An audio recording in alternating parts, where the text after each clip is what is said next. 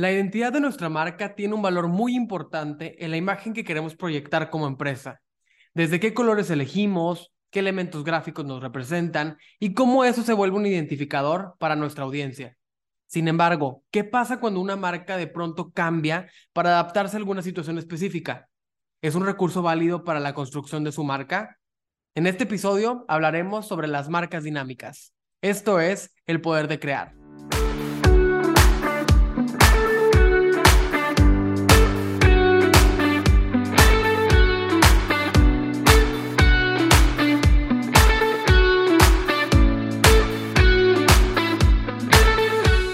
Bienvenidos a un episodio más del Poder de Crear. Yo soy Max, cofundador de U M I, una agencia creativa en la que creamos contenido para marcas con mucho corazón.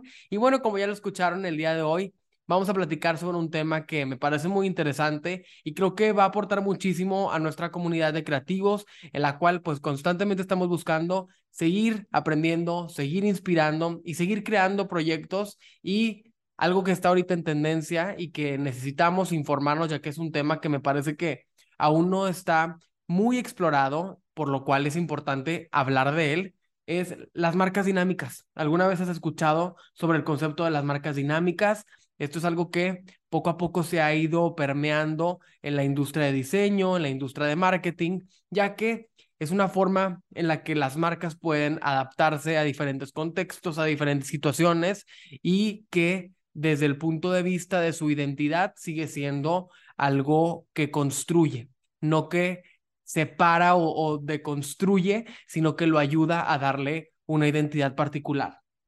Eh, definitivamente conocemos eh, los que estamos involucrados en este tema, que las marcas pues tienen estos manuales de identidad en los cuales definen muchísimos aspectos como son la tipografía, los colores, los elementos gráficos, todo lo que tiene que ver con la imagen de la marca. Y en un manual de identidad queda muy específico. Vemos cómo en los manuales de identidad existen los do's and don'ts, cómo podemos eh, desde, desde este manual tener muy específico cómo debe aplicarse la marca, cómo no debe aplicarse, en qué fondos debe ir, en qué fondos cambia o qué colores, qué texturas, la tipografía.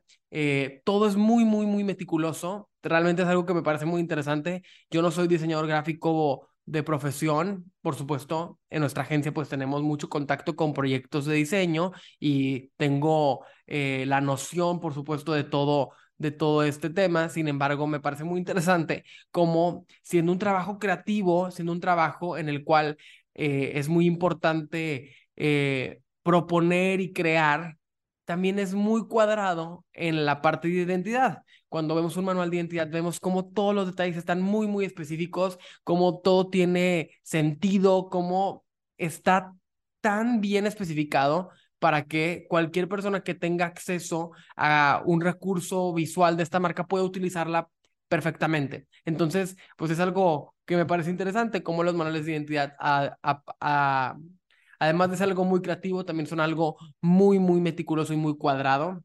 Entonces, pues vemos cómo en estos manuales está todo perfectamente eh, descrito. Sin embargo, con este nuevo concepto de las marcas dinámicas, tenemos la oportunidad de, de salirnos de la caja un poco, por más eh, trillado que suene. Las marcas buscan adaptarse, buscan crear nuevos contextos, nuevos escenarios en los cuales puedan ser partícipes. Como saben, en el episodio pasado de El Poder de Crear hablábamos también de las colaboraciones y cómo precisamente las colaboraciones son una oportunidad para las marcas de salirse de la caja. Creo que va por el mismo camino lo que pasa con las marcas dinámicas, que a través de definir y, y fundamentar el cómo y el cuándo, una marca puede salirse de, de lo que está establecido por su manual de identidad tradicional. Bueno, también puede eh, tener diferente participación con otras texturas, otros contextos. Y justamente, pues, vamos a ahondar un poco más de ese tema. Eh, ustedes díganme qué les parece, qué opinan. Eh, vamos a poner también algunos ejemplos. Así que, por favor, déjenos sus comentarios en arroba el poder de crear podcast, arroba helloummi. Y, pues, esta es una oportunidad también de abrir la conversación sobre un tema interesante para nuestra industria. Y bueno, pues vamos a hablar de los diferentes tipos de marcas dinámicas. La primera de estas categorías es la marca dinámica descriptiva. Eh, Se dice que las marcas dinámicas descriptivas son aquellas que buscan darse a entender mejor, ya que tienen una arquitectura de marca robusta. Por ejemplo, estos corporativos que tienen regiones en diferentes lugares del mundo o que tienen muchos segmentos diferentes, muchos departamentos y que necesitan tener sus diferentes identidades gráficas, bueno, con una marca dinámica descriptiva pueden lograr eh, definir cuál va a ser eh, el logo, cuál va a ser el, eh, la tipografía específica, cuál va a ser el nombre que van a utilizar y que todo viva eh, dentro del mismo espectro de la marca. Creo que, bueno, pues esto es algo que naturalmente ya se hacía, pero a través del entendimiento de la marca dinámica descriptiva, pues se da ya el sustento teórico, por así decirlo, en el cual quienes diseñen una marca con estas características, pues pueden darle un sentido mucho más específico. Y bueno, otro de los tipos de marcas dinámicas son las marcas dinámicas temáticas.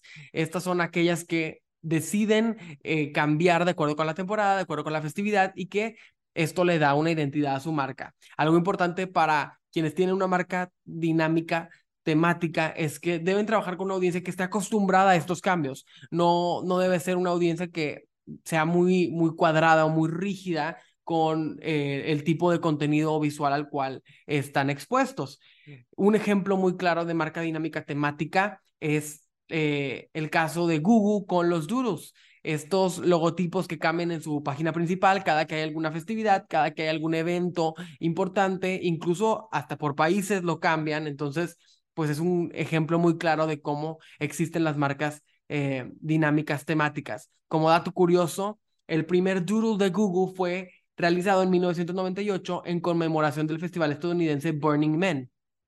Eran apenas dos años de que había iniciado este motor de búsqueda de Google, entonces los eh, fundadores deci- decidieron poner esta adaptación de su logo para dar como un aviso de que la página iba a estar fuera de servicio durante esos días en los que ellos iban a asistir a este festival. Entonces, a partir de eso, han realizado cada vez con mayor frecuencia, con, con más festividades, los cambios en el logo de la página de Google, y a partir del dos mil diez fue que han ido aumentando también la complejidad, la frecuencia, e incluso han incluido animaciones, hipervínculos, y actualmente Google cuenta con un equipo especializado para hacer estos doodles. Entonces, pues nos dice muchísimo sobre cómo eh, la marca dinámica temática pues también se vuelve parte de la identidad de la marca. Otro de los tipos de marcas dinámicas son aquellas que son interactivas. En esta clase de identidades, los usuarios, mediante el contacto con alguna tecnología, tienen la capacidad de modificar alguna parte del logotipo, algún color, alguna forma, y creo que, bueno, este tipo de marcas dinámicas se han ido dando cada vez más a conocer gracias a la aparición de nuevas tecnologías en las cuales se busca mejorar la experiencia de los usuarios. Por ejemplo, Netflix, como al ingresar a la página creas un usuario, puedes cambiar tu avatar, este tipo de detalles que te ayudan a personalizar tu experiencia con la marca, pues es cuando se vuelven interactivas, porque tú también estás a la expectativa de poder interactuar, de poder cambiar, de poder estar constantemente personalizando eh, tu contacto y tu relación con la marca. Entonces creo que es algo que va mucho con la parte de experiencia de usuario, va mucho con la parte de tecnología, y que sin lugar a dudas cada vez lo vemos más en diferentes aplicaciones. Otro de los tipos de marcas dinámicas son las que son adaptables.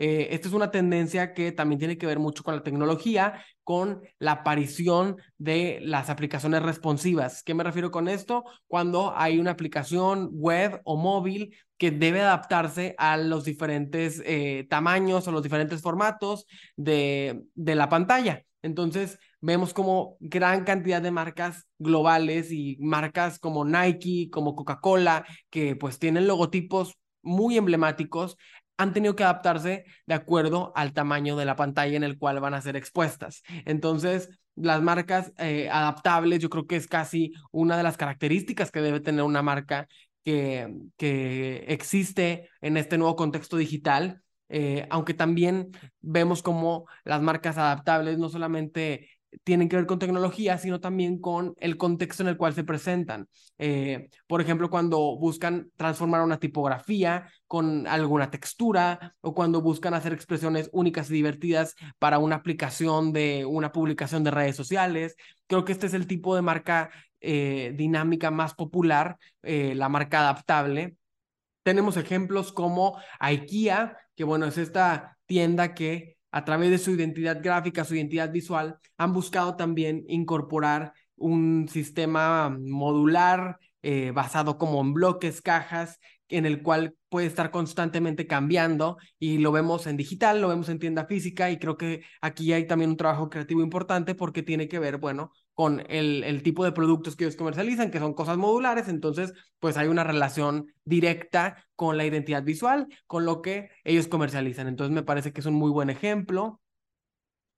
También otro ejemplo que tenemos es el de M T V, esta cadena de televisión norteamericana, que es una de las empresas que ha utilizado el recurso de la marca dinámica por muchísimo tiempo. Eh, han tenido incluso equipos especializados que han buscado definir cada vez más eh, el uso tan libre de la marca dinámica en su identidad, y buscan tener un logotipo que sea capaz de recopilar todas las experiencias que su canal o que su marca ofrece, haciendo una identidad totalmente fresca, muy desenfadada, de acuerdo con su público. Y si vemos eh, los diferentes eh, logotipos que han tenido, de acuerdo con temporadas, tendencias, programas, pues han sido muy variados, y creo que es algo que se vuelve parte de su identidad, y eso es lo que busca construir la marca dinámica, que en su identidad la audiencia ya está a la expectativa de cuál va a ser el nuevo cambio, cuál va a ser eh, la forma que van a adaptar la marca, en qué contexto la van a poner ahora. Y pues es algo muy interesante porque también creas esa relación con, con tu audiencia, en la cual ellos están esperando algo de tu marca en cuestión de identidad. Y bueno, espero que les haya gustado este tema de las marcas dinámicas. Como les digo, es un tema que aún no ha sido muy explorado, por lo que vale la pena comentarlo. Si tienes algún ejemplo, si tienes alguna duda, por favor, déjanos tus comentarios en nuestras redes sociales, arroba El Poder de Crear Podcast, arroba helloummi, y con mucho gusto vamos a estar abriendo la conversación sobre este tema.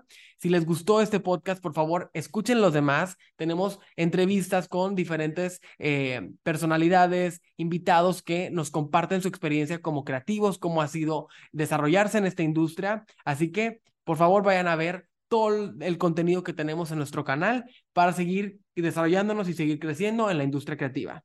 No olvides seguirnos en nuestras redes sociales y nos escuchamos en el próximo episodio del Poder de Crear.